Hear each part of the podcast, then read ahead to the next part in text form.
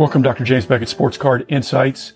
Outtake episode. I was on uh, Kyle's Wax Museum podcast for uh, a while, and I just pulled out to 12 minutes or whatever it is of some of our back and forth about. He's very big on education, but I want to thank my sponsors: Topps Panini and Upper Deck, Beckett Media, Beckett Grading, Beckett Authentication, ComC.com, Burbank Sports Cards, Mike Stadium Sports Cards, Heritage Auctions, and Huggins Scott Auctions. Uh, Again, thanks, Kyle. I will pay you in burritos from Taco Bell. And uh, he always has a link for eBay and Fanatics, which is the new, they're not new, but they're coming on strong. So uh, patronize Kyle and uh, thank you for listening. Again, the whole episode is over on his uh, Wax Museum. Encourage you to do that. I enjoyed it. And here it is. What's your philosophy of education today? I basically think the education system in America is messing up in two ways that I want to defeat and it affects the hobby as well. Is it one, too many people are trying to tell people what to think instead of how to think.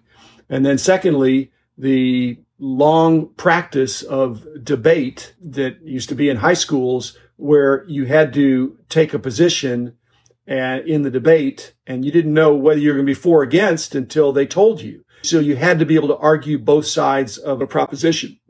People don't do that anymore. They're locked in on their way of thinking and they think the other side uh, are idiots uh, or have no morals or scruples. I want to teach people how to think about things, and then I want to help them realize that there are two sides to every issue, every social issue, probably every sports card issue. I could argue whether or not prices are too high or prices are too low right now. Mm-hmm. I think you could make arguments. So the ability to make arguments and not to be a robot or monolithic and to see the nuance. I think that's part of what education is missing. So I don't know if that is a middle school concept, but it, I don't know why it couldn't be. Middle school kids, they want to be able to think for themselves. They don't want to be told what to think. And so why in the hobby should it be like that? I want to do what if kind of stuff occasionally. I want to remember the past in a way that some things in the past are not repeated mm-hmm. because mm-hmm. they, they weren't good chapters. There was a lot of really important non-pricing information in the front portion of the magazine. That could be articles, hot list, player interviews, letters to the editor, and I'm, I'm, sure I'm leaving some stuff out there. Even some of the advertisements to me were incredibly informative. What role did the other information come in addition to the? You've talked about education, but there's also entertaining. It needed to be enjoyable, it be understood, but data or just numbers can be pretty antiseptic. You really want to have a situation where it's appealing. I, I felt like our magazine wasn't going to grow if it was just a pure catalog. That's not very much fun. We wanted to have a left brain appeal and a right brain appeal. We had some pretty strong art directors over the years and some excellent writers who've gone on to notable success in other fields. I just really thought we, we want to make this something that people will be proud of and that it'd be a read. It wouldn't be, I'm going to look up this card and then put the magazine on the shelf, or I'm just going to bring it and roll it up. I'm going to, I can leave it on my, on the counter. I can leave it in the living room. I could show it to somebody and, and I could show them some of the articles. And some of the articles were die hard for collectors, but many of them were somebody that if they really enjoyed the sport, they could be drawn into it. And there'd be a sports card tie-in basketball. There'd be something that, that would mention the memorabilia and, and illustrate via the uh, memorabilia and the cards. But it, it was to broaden the appeal, Kyle, to grow the hobby. And, and no one person can do that, but we were trying to do our part in that. I know you mentioned that you since retired and come back to the collecting side more. Obviously, you're not as hands on in the pricing as you used to be, but you have jumped into the podcasting arena and uh, and I'm very thankful that you have. By the way, you're educating through that means. Wouldn't you have loved to have that when you started? I didn't have time, Kyle. I had the equivalent of at least two full time jobs back in the day when I was doing a heavy duty work on the pricing with the magazine and the books, and running the company, and being a husband and father. That's probably four full time jobs. And I had a heart attack, but I'm okay now. But that's a wake up call that I, I shouldn't be doing that much. We had a podcast 25 years ago. It was like an internet radio show is what it was. Okay. We had a guy that came in. I was maybe on the first one as a guest and Rich did it. Rich came in and did a trivia thing, but it never really took off. We had some sponsors, but it, it just was ahead of its time. I didn't have time for that stuff.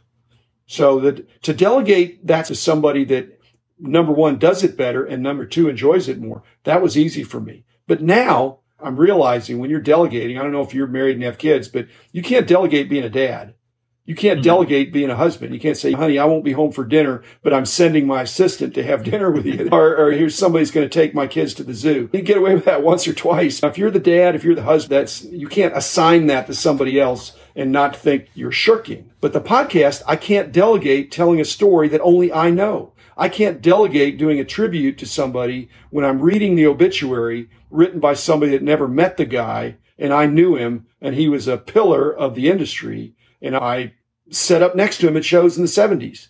And I can tell stories that are more personal. So that's the stuff that only I can do. And if only I can do it, I need to do it. I looked at the calendar and thought, I'm getting old. I need to be sharing these stories. And then I realized that it isn't just me sharing the stories because otherwise I just write a book, put the stories in there. The problem is I can't write a linear book because I can't think of all the stories. But if I'm interviewing you and you're interviewing me and I'm discussing things with Rich and other guys that, that worked with me over the years, I'm thinking, yeah, I remember that story. And then I can unpack it further. And so the interview things have been wonderful because you just can't say, tell me what happened in 1990. I could go back and look at all the magazines and, oh, how, what was I thinking then? But if I talked to somebody I was working with in 94 that was the editor of our hockey magazine, he and I are going to bat things around. Things are going to come up that I haven't thought about in a long time. And I wouldn't think about him other than him bringing it up. He's going to jog my memory. I'm going to jog his. And it's all recorded for people to listen to. And by doing it every day, I don't expect everybody to listen to every one, but they can listen to anyone they want to. And I'm trying to make them timeless and evergreen that if they're more interested in basketball or football or hockey or baseball or the old days, vintage, or most of these episodes are short enough that they're as described. It seems you mentioned that you wanted to create something and educate at that time. You have the podcast now, but at that time you wanted to educate something that you said you could show to people and that people could look through. And I think at that time, attention spans were a lot longer and, and people didn't mind consuming something of that length. We didn't have smartphones even in the 90s. I know you started earlier than that, but the 90s, the internet was even in its infancy. Yeah. And you talked about wanting to create something to help equalize the field. If you were to set out with the same purpose today, what approach would you take and, and what mediums would you home in on, do you think? In the digital world, it's how do you charge for some of these things? Is it subscription? Are there micro charges? Let's talk about how information is shared today. And we have podcast, we have YouTube, social media is huge. All sorts of apps, Card Ladder will help us with our portfolios and our collections. As an educator, I guess one thing that's a little overwhelming to me is the speed at which all of this information is shared. What do you think are some of the benefits and challenges of so much stuff being shared so fast. It's like the book Paradox of Choice. You have so many choices and, and there's so much out there and it happens so quickly that just to take it back to your podcast and my podcast is that some of these things that these apps are doing is that if you do it today or do it tomorrow, you're going to get a different answer. But a lot of the issues you're dealing with in your podcast and I'm dealing with, the answer is the same today as it is tomorrow. So there are principles. And because I just think it becomes a chore if in order to buy a single card at a show, you have to research on the spot instantly to make sure you're having a good deal, that you don't have some sense of whether it's a good deal based on priced as marked, that you have to verify through one of the apps or checking the eBay comp, something like that. And that, that's a lot of friction there. They've reduced the friction. Okay. So as an educator, we're teaching kids how to look things up. And even when the lookup is very fast, it's still looking something up that you don't know. It's, if you went to Spain for Spanish and all you had was an online dictionary, digital dictionary. So you could translate the words of the sentences. At some point, if you really love going to Spain, you ought to learn the language so that you're not having to do a translating app to look up every third word. I believe knowledge is more than information and data. You got data, you organize it into some useful information, but the knowledge is making it uh, really applicable. And then the wisdom comes from being able to apply it. I, I think it, it, they're still stuck in the data phase or the information phase. Let, let me gather the information. That's why the card ladder guys are noteworthy. They're trying to make it more knowledge based, that they're using uh, transparent formulas which I, I, didn't do that. We, we weren't going to open up and say, hey, here's how we're getting the prices. But again, they can do that because their secret sauce is in their sanitizing of the data. Okay. Mm-hmm. We had to do that stuff on the fly. There's no way we could have done, and they're only doing 10,000 cards or something. We were doing a million cards. So it's just more challenging. To uh, talk about information moving so quickly. And, and I, I guess I was thinking that the data being there quick is a good thing, but it goes against your philosophy of education where you said we need to teach the how, which you know, which will show us how to get to that, which kind of went with your answer there. I appreciate that take on it. One of the things that's concerned me a lot lately is the spread of misinformation. And the main thing that's killing me right now as a patch guy is the classification of all the relics and when they were worn. And I've been beating that drum for years and people are just now discussing it. But for whatever reason, it seems like misinformation spreads a lot quicker than the good stuff. And uh, I know that's not anything new, uh, but like I said, it seems like it's spreading quicker. There's not a lot of independent analysis right now either. Information seems to be taken at face value, which goes back to what you said, where you said we need to learn how to think and not necessarily what to think. How did you fight misinformation in the days of your publication? And then uh, what do you think we can learn from those days that will help us to do the same now? Statistics is the science of decision making in the face of uncertainty. So you've got to make a decision, even not making a decision uncertainty you'll always have. Even if you had all the data, you really don't have all the data. You have to know how to make a decision based on the data that you have. People say that misinformation is a lie. It doesn't have to be a lie because that implies intent. It can just be partial information or uh, mm-hmm. selectively organized information putting your best foot forward.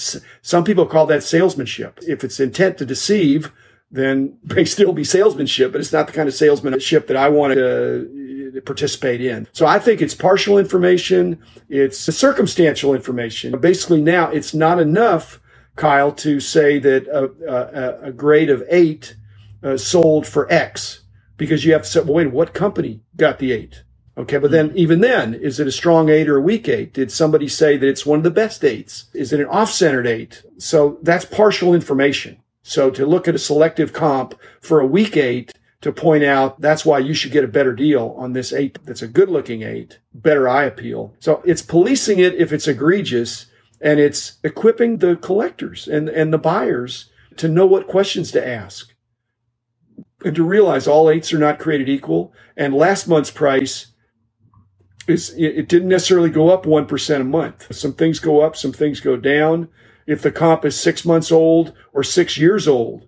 I think Card is trying to deal with some of those things, but it's hard. And their behind the scenes stuff is what Chris and Christina do of sanitizing the data. Because we scraped eBay. We had a license uh, from eBay to get their data over the years back in the day. And that was a lot of work because everything is listed wherever it's listed. And so you have to weed out the ones that were incorrectly listed, misleadingly listed. It's just there. But eBay it was we said eBay, why don't you make standardized list, listings, standardized listings that go by uh, Beckett nomenclature? They said, why don't you mind your own business? We have a huge business and uh, you are one of the categories. And that would be imposing a straitjacket on the freeform listing that uh, has allowed us to grow so much. So didn't uh, push back on that. That's certainly there. But if everything was really clear, they'll put PSA 10 question mark or something, stuff like that. So that is misleading. And I don't think it's innocent. But if people were to say, Hey, I don't want to buy from that person. I've realized now from these various nationals I've been to, all of them, I only like to buy from people that I like, that I think are, that are decent, that are good, that are straight shooters. If they're not, there's plenty of places to shop. So if people say, I'm not going to shop with people that are using deceptive trade practices, then they either get squeezed out, they get the message, I need to clean up my act. There's so many ways to make money of being a, playing it straight. Yeah, you talked about learning how to think earlier and, and having to price every card and comp every card is, is just not ideal. I heard someone on another show talk about how he looks for liquid cards at every table. And if they're priced competitively, then he thinks he can trust the other cards that are there. And that's how he delves into the how to think. I thought that was a, a pretty good approach that I'd never heard before. The, you mean he's determining their macro cr- pricing that maybe they priced things a year ago and didn't change the prices. And if he's mm-hmm. seen enough of that, then he said, okay, then I can see that anybody that's gone up in the last year would probably be a bargain because right. this guy hadn't remarked his prices. That shows insight.